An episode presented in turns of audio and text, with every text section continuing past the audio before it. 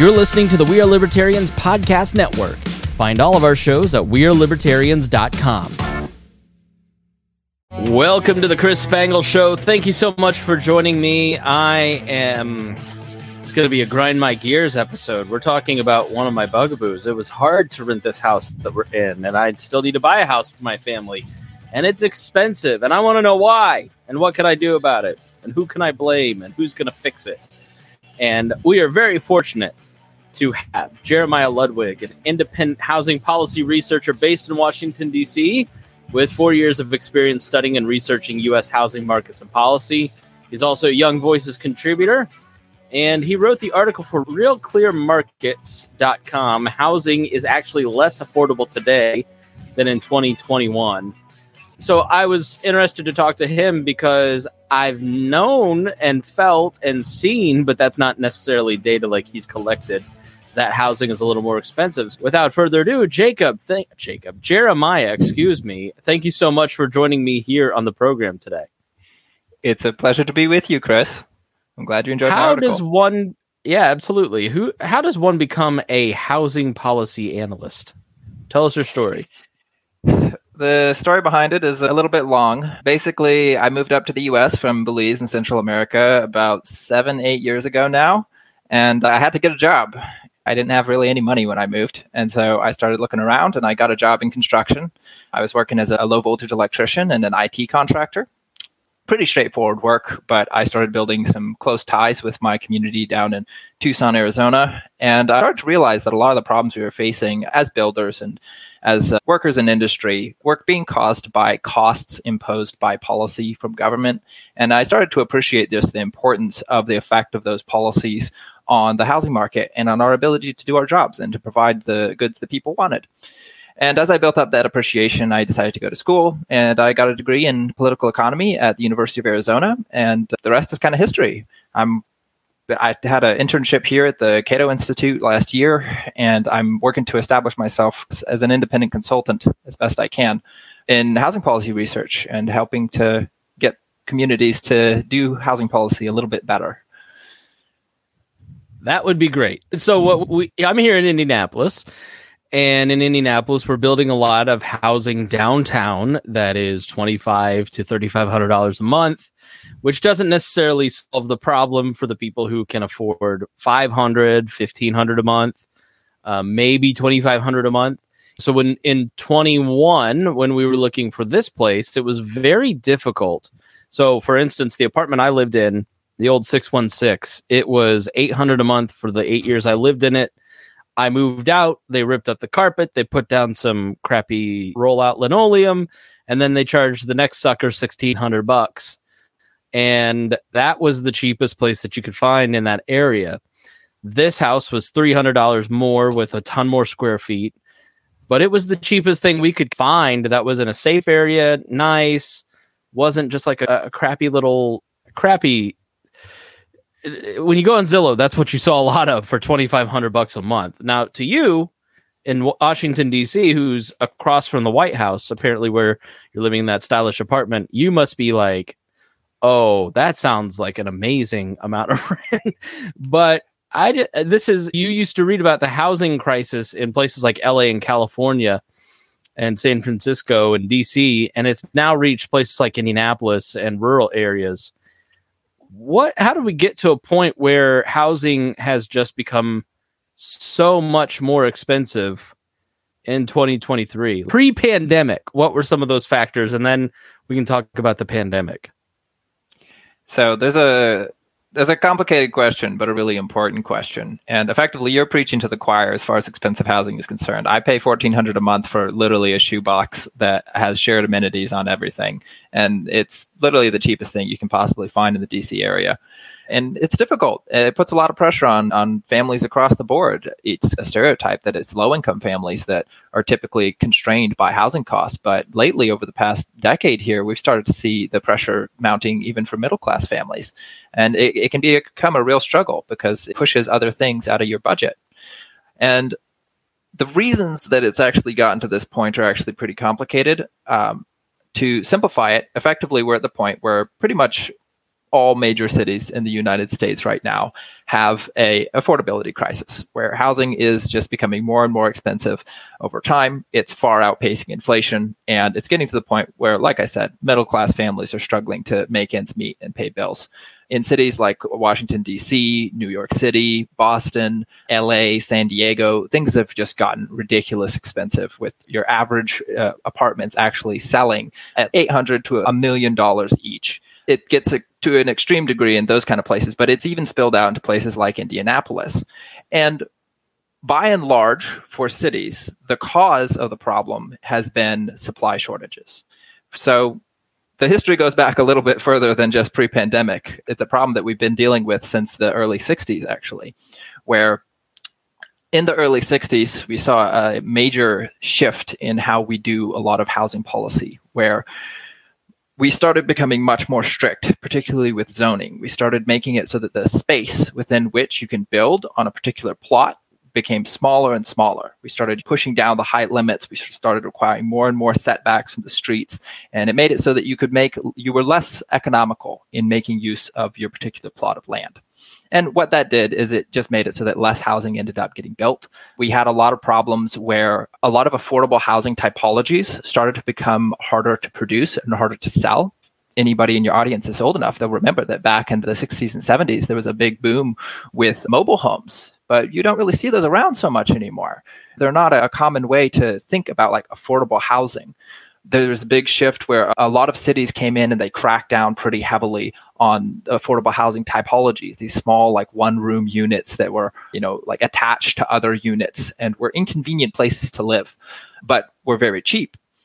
And after the 60s we saw just a mounting problem where it just became harder to build. The permitting process became less and less transparent and environmental reviews started eating up a major part of the development costs for potential builders and it, it really just started to come to the head now in the past couple decades here, but it's been a problem that's been building up for a long time now. Whereas I mentioned in the article, the estimates on the supply shortage are anywhere between 3.8 and 20 million units in the US, depending on how exactly you measure the shortage.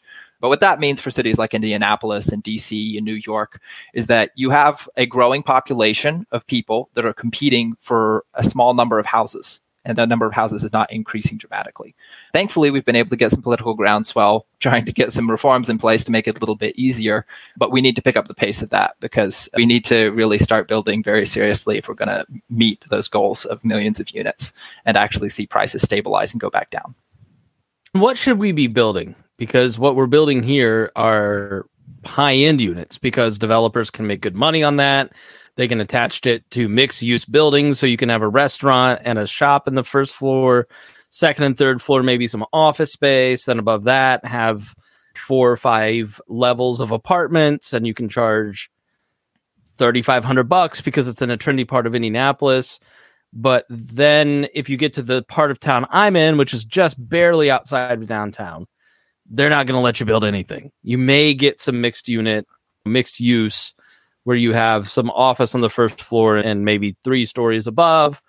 And there's definitely not going to be any low income housing coming in yeah. in this gentrified part of town, in a part of town that actually really needs the space. So it just seems to push people further out, and people are competing for more expensive units. I imagine that has to be everywhere, right? I doubt we're experiencing like something new people who live in downtown areas, despite being progressives, really love to keep people out that they don't want to live next to. That just seems to be a general rule. Is that gut instinct of mine correct? Or is Indianapolis just F the poor people while DC's let's just build all kinds of affordable housing? It's definitely not unique. Virtually every single city in the United States, every incorporated city has some type of zoning code which severely limits what can actually be built within the city. And as a result, a lot of new developments tend to be pushed out. One reason that you tend to see a lot of the new units tend to be a bit higher income is because you're working on the margin within the market. So you're trying to you're trying to build the marginally most profitable unit that you can get. And in a highly competitive market where you have a lot of people vying to get into the market, people with the highest incomes are the ones who are going to be able to get in first. And so the developers are going to cater to them.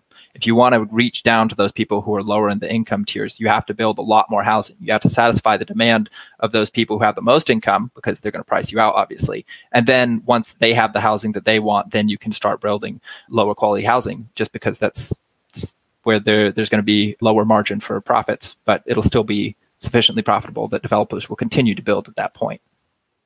That kind of makes sense why they start there and then it has worked its way out because the people who can afford I don't know how people or why they'd want to live in downtown, kind of that highly mobile UMA. DC's Indianapolis is just like a very commuter city, so it's just interesting in a fast growing city to see that core pop up. So, in, in terms of general housing and how we can build affordable housing, what would you recommend? What should we see cities start to target? Is it repealing those zoning laws first, or is there a type of housing being built and a strategy that you really like that kind of solves this problem? So, whenever you're dealing with a body of policy that is causing problems and has been around for about a century in the case of zoning laws, it's good to start at the margin. Don't try and just tear down the whole thing all at once because there are special interests that are bene- that do benefit from housing having zoning laws in place and you're going to butt heads with them. And we've seen that happen in, in multiple different cities. Right now, Kathy Hochul in New York, the governor, is trying to get the city, the state to start building more housing. And she's butting heads with a lot of suburbanites. They've already blocked one of her pro housing plans and they're gearing up to try and block another one. Um, so there, there's a lot of people who don't want to see large amounts of new housing built and don't quite make the connection on like why that's necessary for long-term stability in the market.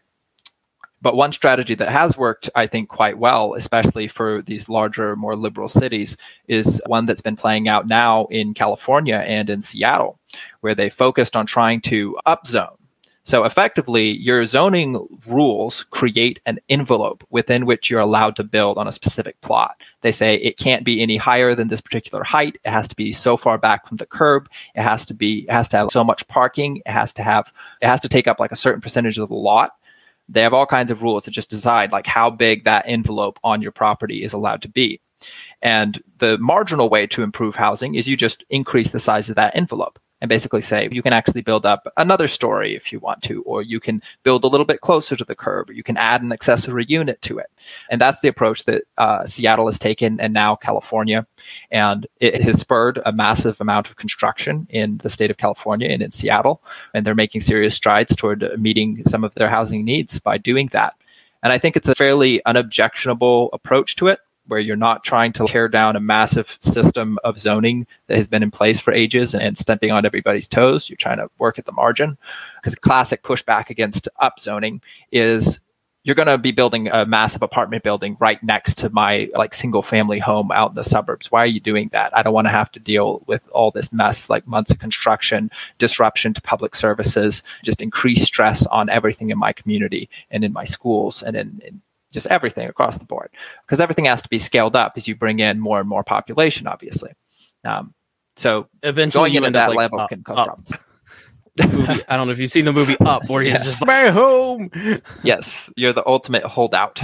The when you yeah. do that, the good news for you, if you're able to be a holdout like the old guy in Up, your the offers that you're going to get on your house are going to be the tens of millions of dollars. I guarantee you that yeah. like last guy who was making that offer to him probably offered him like twenty million dollars for his lot.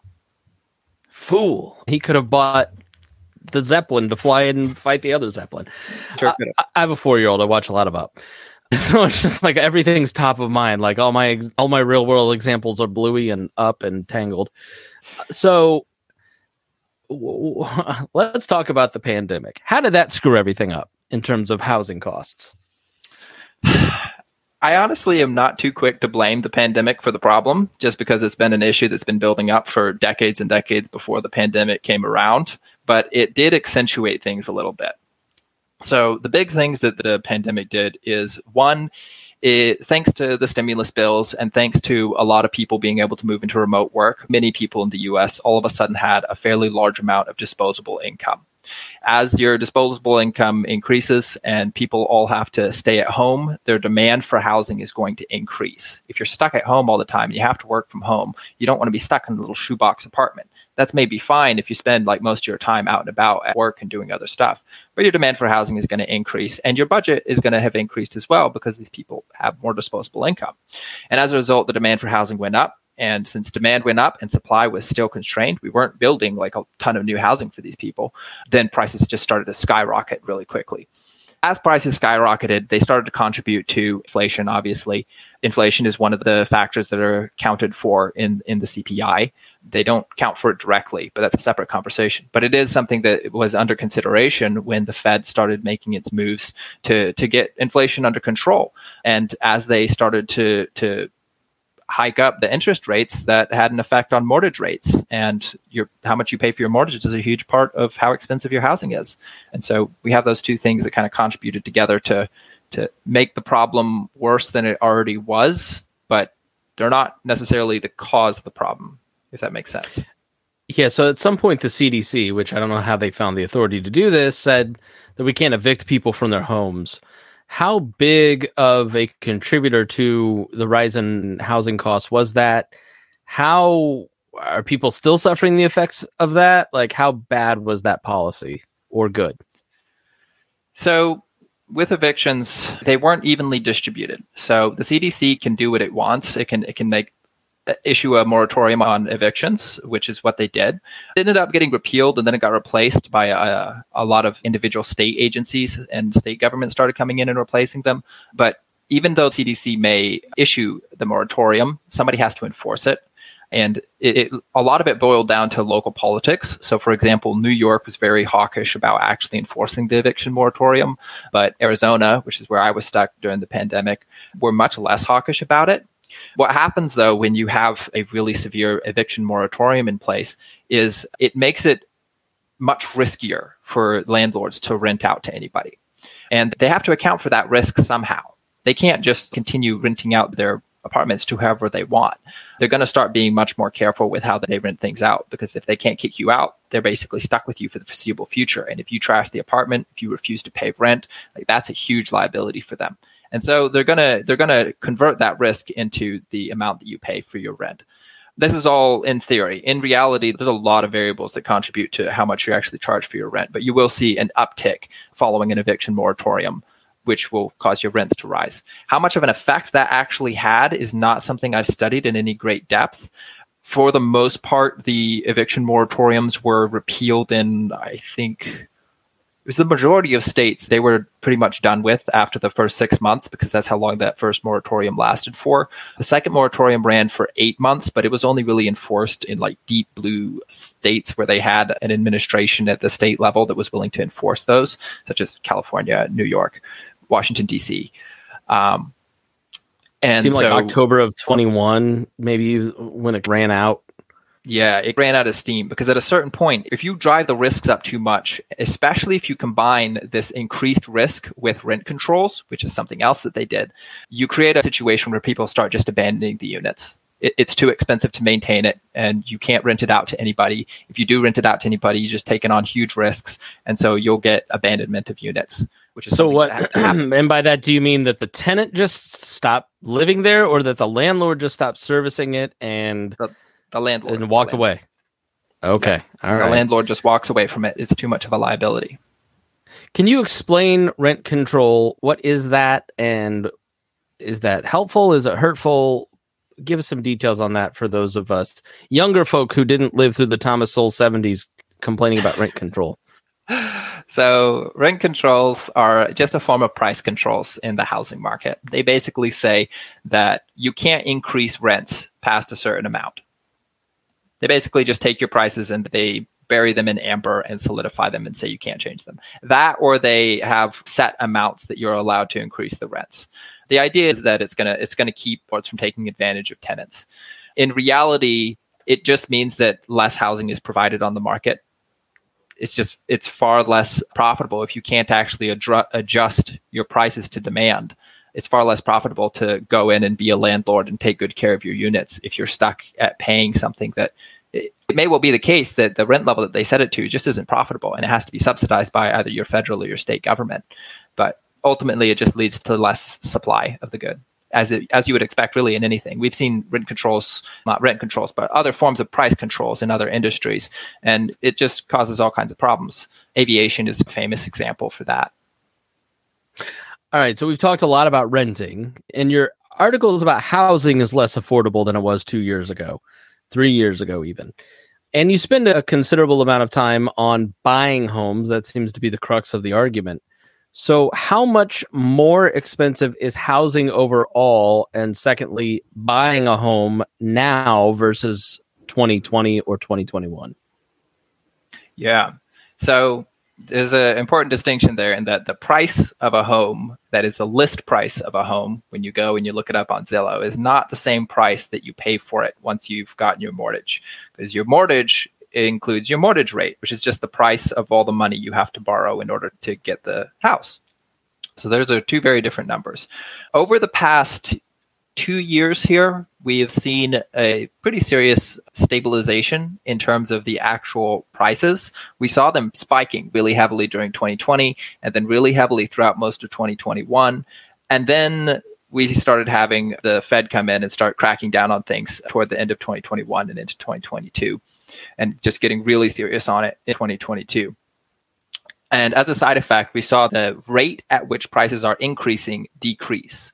They didn't they haven't gone negative in most markets. And in the US as a whole, prices aren't actually going down. They're still going up. In other words, 5, people aren't losing value in their home that they purchased. Compared to inflation, they might be, but okay. compared to the value that they paid for it when they originally bought it, yes, it's technically worth like more dollar amounts. Um, long story short, though, my, my point there with uh, explaining that is that your list prices have started to stabilize a lot. But since interest rates have gone up significantly, that correlates to a much higher price that you actually pay in buying the home, just because your monthly mortgage payment is just going to be that much higher. And I obviously, in the article, I'm referring specifically to 30 year fixed rate mortgages because those are your standard mortgages. They're about 70% of your mortgages. There are other ways to buy housing. Some of them are going to be a little bit more affordable when the interest rates are really high. But by and large, your 30 year fixed rate mortgage is your standard. And when the interest rate on that type of mortgage goes up significantly as it has, you end up with a lot of really serious price increases in terms of the mortgage payment that you pay. But not necess- that doesn't necessarily mean that you're seeing more expensive list prices. In, in cities like Los Angeles and San Diego and a lot of other just general West Coast cities, we see prices falling pretty consistently. Uh, but that doesn't mean that things are more affordable. That doesn't mean you're paying less for your mortgage now. I wrote the article to give people a word of caution on that because it's easy to be going around on something like Zillow and oh god, this house is two hundred and fifty thousand dollars off. It's like wow, what a huge discount. That doesn't mean it's going to be actually cheaper for you to buy. And you need to really bear that in mind and keep that in context of like how much that house would have cost a year ago, two years ago. Keep that in context because it's a marketing ploy on part of the a lot hmm. of the sellers and on part of the real estate industry where they're trying to bring people back into the market and they're off, offering all kinds of concessions and price cuts to to get that to happen. Um, but it's very important to to treat that with a certain degree of caution and not feel like you're you've got a deal because it was 30% off when in fact you're just paying even more. You're just paying it to different people. so essentially instead of the homeowner getting 60%, that 30% or 60% or whatever, you're just paying more in mortgage. Yeah. Because the mortgage rates have been increased. Yep. Okay. So how, how much more expensive would you say? If you were to put like an average on it, if I were to buy the house that I'm living in right now, we rent, but obviously we've been waiting for the market to cool down, which should probably was foolish based on this interview. We've been waiting for the market to cool down before we go and buy a house, and prices will come down. And now, of course, interest rates have gone up.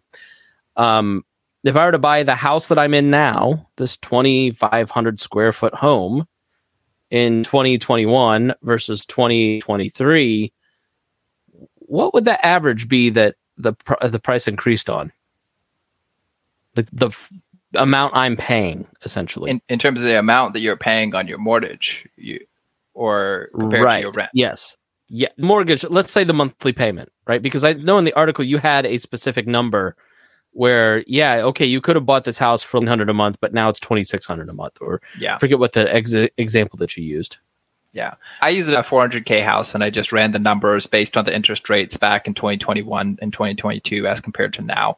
And uh, basically, in the article, I make the case that it's about 25% more expensive now. You'd have to have a 25% cut in prices to be at the same level of, of affordability with your mortgage today as it was as it would have been if you had bought the same house at the same price back in 2021 for your specific house it would depend on like where your what your house was priced at back in 2021 and what it would be priced at now because there's going to be variation in that obviously the a $400,000 house in 2021 is going to be a different house than a $400,000 house now just because yeah it's more expensive you got to buy less house with the $400,000 so do you see One though- do you- go ahead go ahead uh, just a really important context note with this.